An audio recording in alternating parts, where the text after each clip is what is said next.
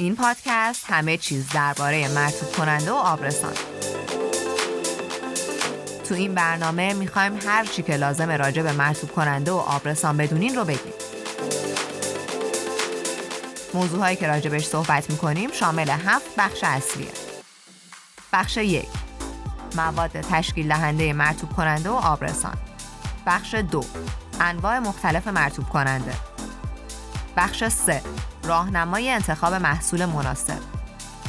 بخش چهار نحوه صحیح استفاده از مرتوب کننده و آبرسان. بخش پنج تاریخ انقضا. بخش شش روش صحیح نگهداری. و بخش هفت تاریخچه استفاده از مرتوب کننده و آبرسان.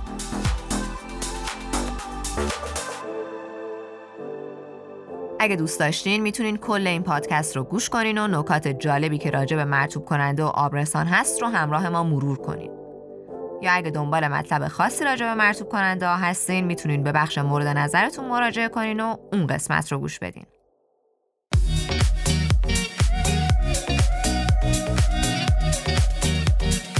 بخش یک مواد تشکیل دهنده مرتوب کننده و آبرسان شاید شما هم فکر کنین فقط کسایی که پوستشون خشک و کم آبه نیاز به آبرسانی پوست دارن. اما همونقدر که بدنمون به آب احتیاج داره تا سالم باشه پوست هم لازمه برای سلامتش آبرسانی بشه.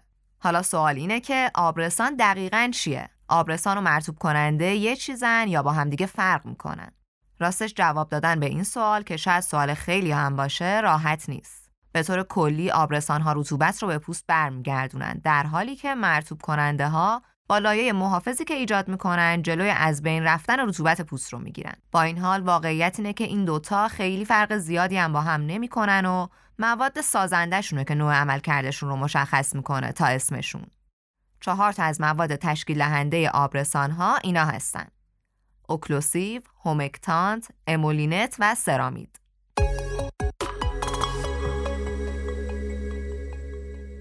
occlusive ماده‌ای که رطوبت رو محبوس می‌کنه و نمی‌ذاره رطوبت پوست به خاطر شرایط محیطی مثل گرمای خورشید از بین بره. شبیه لایه محافظه که روی پوست شکل می‌گیره و کمک می‌کنه پوست حس مرطوب بودن بیشتری بکنه و در برابر فاکتورهای خارجی که باعث حساسیت پوستی میشن هم مقاومت کنه. انواع رایج occlusive ها هم شامل این موارد میشن. dimethicone، لانولین، روغنهای معدنی، روغنهای طبیعی مثل روغن زیتون، روغن آرگان، روغن جوجوبا، وازلین، سیلیکون و موم. ماده اولیه بعدی که توی محصولات آبرسان پیدا میشه هومکتانت ها هستن.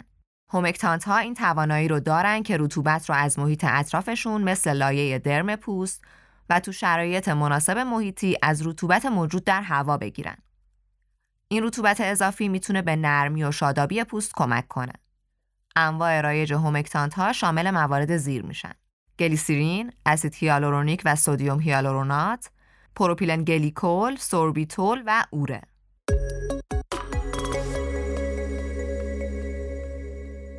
ماده اولیه دیگه موجود در آبرسان ها هم emollient ه. emollient یه ماده روغنیه که کمک می‌کنه فضای بین سلول های تشکیل دهنده پوست پر بشه. قشری که ایجاد میشه باعث حس نرمی توی پوست میشه. emollient ها می‌تونن خواص humectant یا occlusive رو داشته باشن. محصولاتی با این ماده اولیه می‌تونن به طور کلی برای پوستای خشک، پوستای حساس و همراه با خارش مناسب باشن. انواع رایج emollient ها شامل روغن های گیاهی مثل روغن بادام، آرگان، آووکادو و روغن زیتون، روغن های معدنی مثل dimethicone، لانولین و وازلین، شیباتر و کرکاکائوه.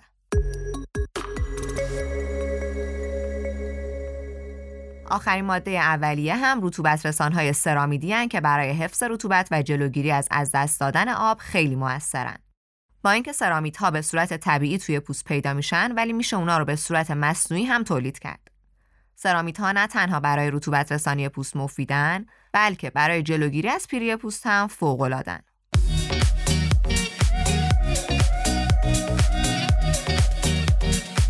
بخش دو انواع مختلف مرطوب کننده خب توی این قسمت سعی می‌کنیم یه طبقه بندی کلی از انواع گوناگون مرطوب کننده موجود در بازار داشته باشیم. این طبقه بندی رو می‌تونیم بر اساس فرمولاسیون و بافت محصول انجام بدیم. همونطور که توی بخش قبلی گفتیم مرطوب کننده ها ترکیبی از سه ماده اصلی هن یعنی humectant، emollient و occlusive. صرف نظر از بافتی که یه محصول مرتوب کننده داره یکی از این سه ماده توش غالب تره و همین باعث تفاوتش با یه محصول دیگه میشه. محصولاتی که هومکتانت توشون غالبه رطوبت رو از محیط می‌کشن و به سلول های پوست میرسونن. برای همه پوستا به خصوص پوستای چرب هم فوق‌العاده‌ن. خیلی سبکن و سریع هم جذب پوست میشن. محصولاتی که بیشتر بر پایه امولینت هستن تمام ترک های پوستی رو به خوبی پر می‌کنن و سطح پوست رو نرم و لطیف می‌کنن.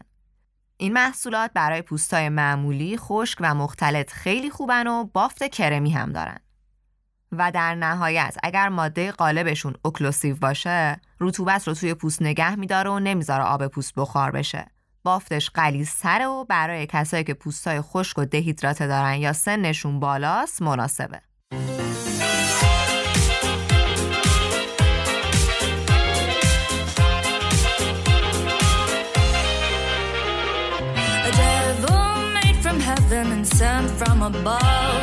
Looks like Henry's got a little day, let's have some fun. We've got lots to do, little errand boy. Come to the to be. خب حالا می‌رسیم به بررسی انواع مرتوب کننده بر اساس بافتشون. یک لوسیون لوسیون ها نسبت به کرم و ها بافت سبکتر و رقیقتری دارن و برای پوستای نرمال عالی کسایی که پوست مختلط دارن یعنی تیزون صورت، پیشانی، بینی و چونشون چربه اما گونه هاشون خشک بعد روی قسمت های خشک لوسیون بزنن و قسمت های چربتر رو مرطوب کننده ژلی بزنن. لوسیون رو هم میشه به صورت زد هم به بدن. فقط حواستون باشه که اگه صورتتون مستعد جوش زدنه محصولی رو انتخاب کنین که non-comedogenic باشه. یعنی منافذ پوستتون رو مسدود نکنه. دو کرم کرم ها رطوبت رسانیشون بیشتر از لوسیون و کمتر از پماده. کرم های بافت غلیظ، نرم و ابریشمی دارن و چون نسبت به لوسیون ها روغن کمتری دارن، اونقدر قلیز نیستن. کسایی که پوست بدنشون خشکه می‌تونن از کرم یا پماد استفاده کنن و باید به مقدار کافی هم بزنن که پوستشون قشنگ به کرم آغشته بشه و رطوبت رسانی انجام بشه. 3. پماد پماد نسبت به محصولات دیگه بافت قلیزتری داره. پماد مرتوب کننده برای پوستای خیلی خشک ایدئاله. این مرتوب کننده ها چون روغن بیشتری توشون استفاده شده از کرم و لوسیون سنگین ترن. به خاطر همینم برای پوستای خیلی خشک و پوست پوست موثرتره. اون پمادهایی که توی فرمولاسیونشون وازلین و روغنهای معدنی دارن برای کسایی که اگزما دارن عالیه. چهار ژل مرتوب کننده های ژلی هم بافت سبکتری نسبت به بقیه مدل‌ها دارن. ژل مرتوب کننده به خصوص برای پوستای چرب یا کسایی که می‌خوان پوستشون خیلی حالت خیس نداشته باشه و برق نزنه انتخاب خیلی خوبیه. به غیر از این کسایی هم که توی تابستون هوا گرمه و دلشون می‌خواد از یه مرتوب کننده سبکتر استفاده کنن می‌تونن از این ژل ها استفاده کنن.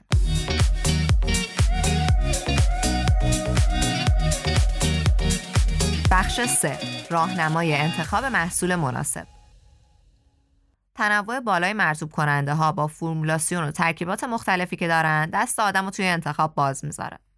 انتخاب مرتوب کننده مناسب می‌تونه بر اساس آب و هوا و فصول مختلف سال یا نوع پوست باشه.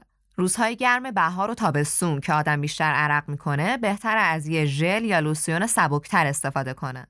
در حالی که توی آب و هوای خشک و سرد پاییز و زمستون لازم از محصولات سنگین تری که سرامید، روغن نارگیل، روغن بادام یا کره شیدارن استفاده کنیم.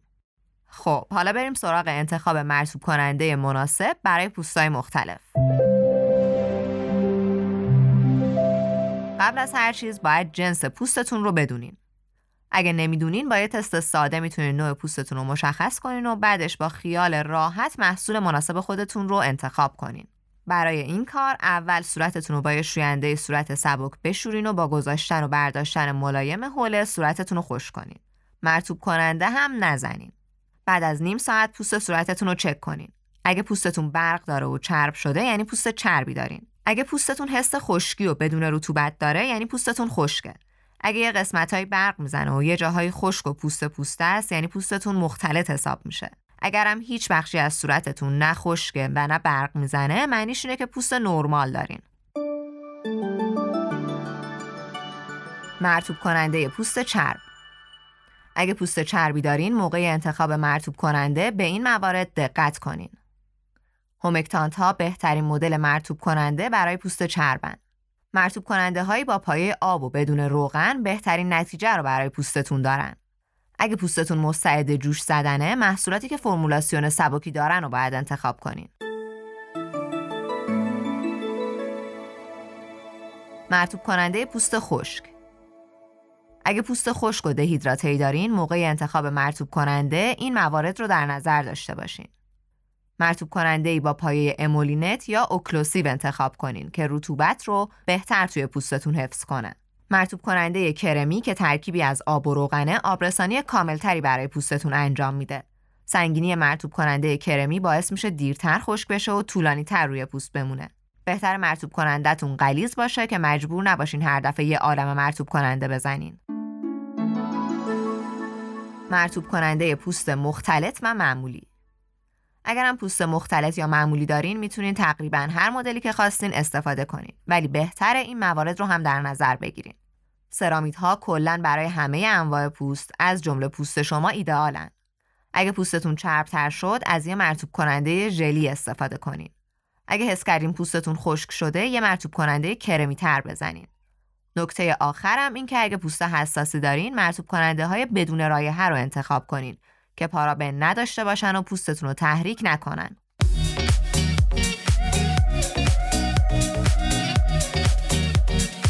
بخش چهار نحوه صحیح استفاده از مرتوب کننده و آبرسان توجه به بایدها و نبایدها و نکات مهم زدن مرتوب کننده باعث میشه این بخش روتین پوستی تاثیر شگفت انگیز بشه.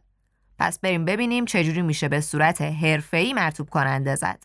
همیشه یادتون باشه که مرتوب کننده ها رو باید روی پوستی که یکم خیس و مرتوبه بزنین. یعنی چند دقیقه بعد از اینکه از هموم اومدین یا صورتتون رو شستین بعد مرتوب کنندتون رو بزنین. حتی می‌تونین بعضی وقتا قبلش چند قطره آب اسپری کنید به صورتتون. با این کار رطوبت توی پوستتون میمونه و خب خیلی موثرتر از اینه که صبر کنید پوستتون آب از دست بده و دوباره بخواین بهش آب رسانی کنین. موقع انجام روتین پوستی بعد از محصولات سبک به سنگین برین. یعنی اگه از تونر، سرم یا محصول پوستی سبک دیگه استفاده می‌کنین اول اونو بزنین و بعدش تا پوستتون کامل خشک نشده مرتوب کننده بزنین. اکثرا وقتی خانوما می‌خوان مرتوب کننده بزنن اونو کف دستاشون میریزن و دستاشون رو به هم میمالن و بعد مرتوب کننده رو به صورتشون می‌زنن. اینجوری یه عالمه از محصول جذب پوست دستتون میشه. به جاش می‌تونید یه کمی از مرتوب کننده رو روی پشت دستتون بریزین و با نوک انگشت اشارتون یکم از اونو بردارین و با ضربه های آروم اونو به قسمت های مختلف صورتتون بزنین. بعدش که خواستین مرتوب کننده رو روی پوست صورت ماساژ بدین این کار رو هم خیلی با فشار انجام ندین. خیلی آروم و ملایم در جهت رو به بالا این کارو بکنین که پوستتون لیفت هم بشه. فقط دقت کنین که مرتوب کننده های ژلی یا با پایه آب رو باید با حرکات دایره‌ای بزنین تا کاملا جذب پوستتون بشن. موقع مرتوب کننده زدن افراط نکنید. اگه بیش از حد از مرتوب کننده استفاده کنین هم محصولتون حروم میشه هم صورتتون چرب و برق برقی دیده میشه.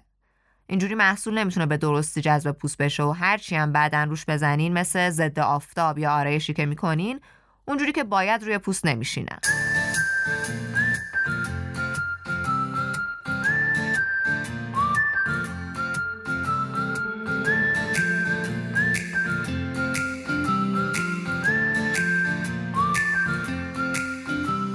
گردنتون رو فراموش نکنین. برخلاف صورت گردن قدرت چربیساز خیلی کمتری داره در نتیجه رطوبت پوستش هم کمتره. هرچی سن بالاتر میره و کلاژن پوست کمتر میشه احتمال ایجاد چین و چروک توی این نواحی بیشتر هم میشه. بنابراین رطوبت رسانی روزانه می‌تونه خشکی پوست گردن رو کم کنه و چروک شدن پوست رو به تأخیر بندازه. تازه اگه پوست خشکی دارین می‌تونین بعد از هموم کردن پوست بدنتون رو هم کاملا آبرسانی کنین. بعد از تمیز کردن پوستتون تا قبل از اینکه پوست بدنتون کاملا خشک بشه کل بدنتون رو به آرومی مرتوب کننده بزنید حواستون به جاهای خشکتر بدن مثل آرنج ها، زانو و پاها بیشتر باشه. از دستاتون هم غافل نشین. سعی کنین عادت کنین هر بار که دستتون رو می‌شوین و چربی های طبیعی و رطوبت پوست رو پاک می‌کنید مرتوب کننده بزنین تا دستاتون همیشه نرم و لطیف بمونه.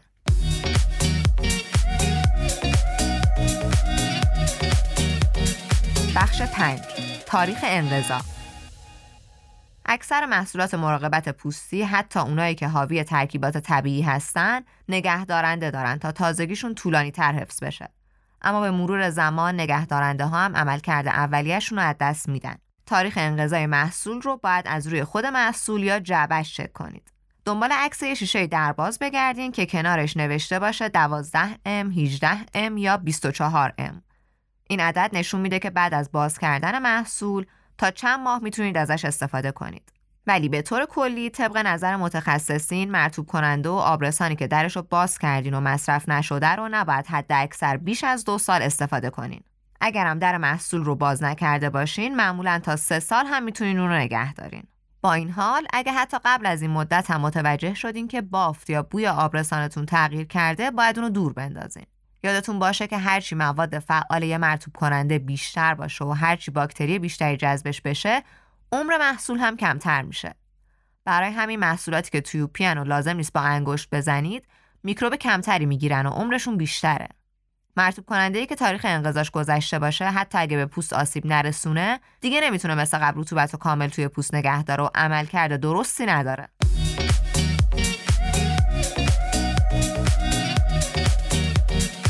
بخش 6 روش صحیح نگهداری. مثل همه محصولات آرایشی بهداشتی دیگه نگهداری درست از مرتوب کننده ها هم خیلی مهمه. چون این محصول هر روز با پوست حساس صورت در تماس و باید حواسمون باشه که آسیبی به صورتمون نرسه.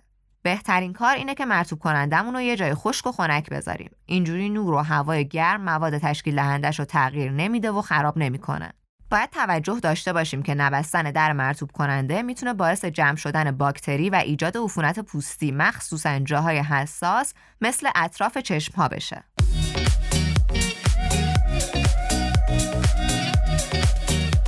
بخش 7 تاریخچه استفاده از مرتوب کننده و آبرسان مراقبت از پوست و آبرسانی مثل خیلی از مراقبت های بهداشتی دیگه سابقه واقعا طولانی داره. از زمانهای خیلی دور انسانهای اولیه دونه گیاه قرچک رو خورد می‌کردن تا یه روغن قلیز و سنگین که خاصیت مرتوب کنندگی داشت ازش بگیرن. همون روغن قرچکی که امروز هم میشناسیمش و ازش استفاده می‌کنیم. بومی های استرالیا از بافت چربی پشت شترمرغ استرالیایی که بزرگترین پرنده بومی استرالیاست یه روغنی می‌گرفتن که نه تنها برای درمان پوست استفاده می بلکه توی درمان آرتروز هم مفید بوده. اما همه مرتوب کننده های باستانی شبیه هم درست نمی شدن. بلکه در واقع بعضیاشون خیلی هم خطرناک بودن. محققین به تازگی یه ظرفی رو پیدا کردن که متعلق به یکی از معدود فرعونهای خانم مصر باستان بوده. این ظرف که اسم فرعون هم روش نوشته شده بود برای درمان مشکلات پوستی تجویز شده. ولی وقتی محققا درش رو باز می‌کنن توش آثار باقی مونده قطران پیدا می‌کنن که می‌دونیم سرطانزاست. اولین روش ساخت کرم مرتوب کننده مربوط میشه به 150 سال قبل از میلاد توسط یه دکتر یونانی به اسم گلن. ترکیبات این کرم شامل آب، روغن زیتون و موم اصل بوده. در روم باستان بغرات حکیم از اصل برای مرتوب کنندگی و برق انداختن پوستش استفاده می‌کرده. گفته میشه که رومی های دیگه هم نون رو با شیر قاطی می‌کردن و ترکیبش رو قبل از خواب به صورتشون می‌زدن.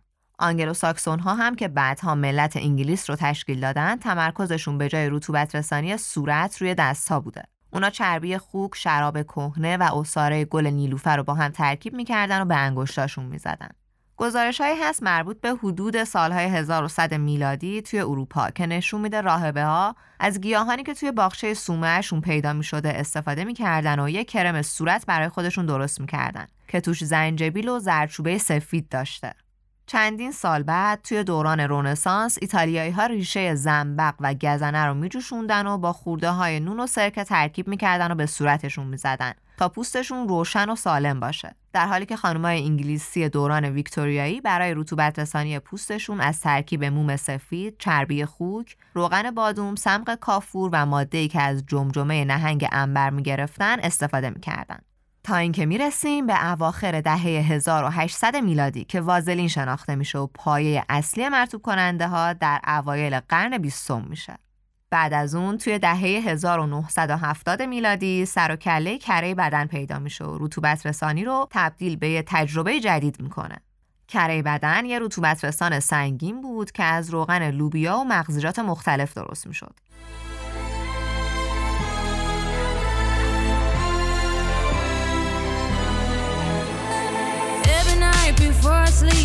خلاصه که مرتوب کننده ها و آبرسان ها تا به امروز یکی از مهمترین بخشای مراقبت از پوست بدنمون بودن و با حضور همیشگی این محصولات لطیف و خوشایند می‌تونیم بدرخشیم و حال خوبی داشته باشیم.